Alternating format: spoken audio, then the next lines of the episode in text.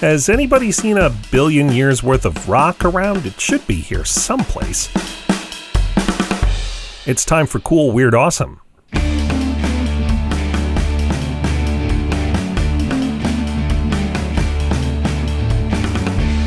Taking just three minutes to cover billions of years, it's cool, weird, awesome.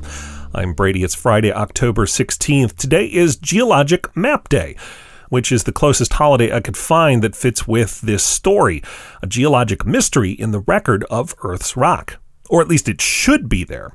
Our planet has a geologic record. You dig down deep enough into the layers, and you can see evidence of what happened to the planet in different eras. Except that there are gaps known as unconformities, where for various reasons there isn't rock showing what happened at all. One of these is pretty big. There's about a billion years of geology missing, and scientists call that the Great Unconformity. Now, if you know geology, this is maybe not a huge surprise. Earth is still very active, and over long, long periods of time, things change and move around. Rocks are no exception. What made these rocks change? That's the mystery.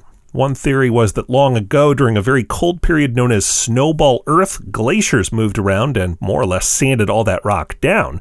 But there's evidence the rock had been moving around before Snowball Earth even started. Another theory is that it was a byproduct of the breakup of a supercontinent called Rodinia.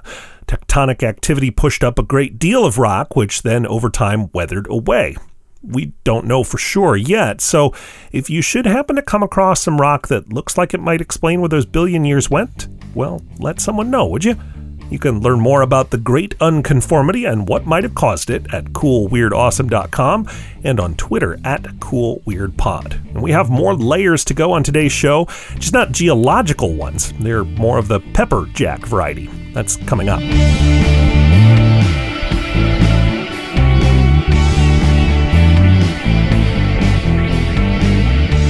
Weird Awesome is listener powered thanks to our backers on Patreon.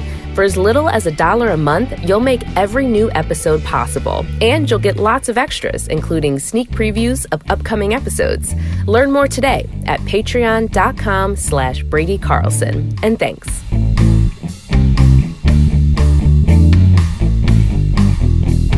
You can catch up on all of this week's episodes of our show really quickly, so I will remind you to do so quickly.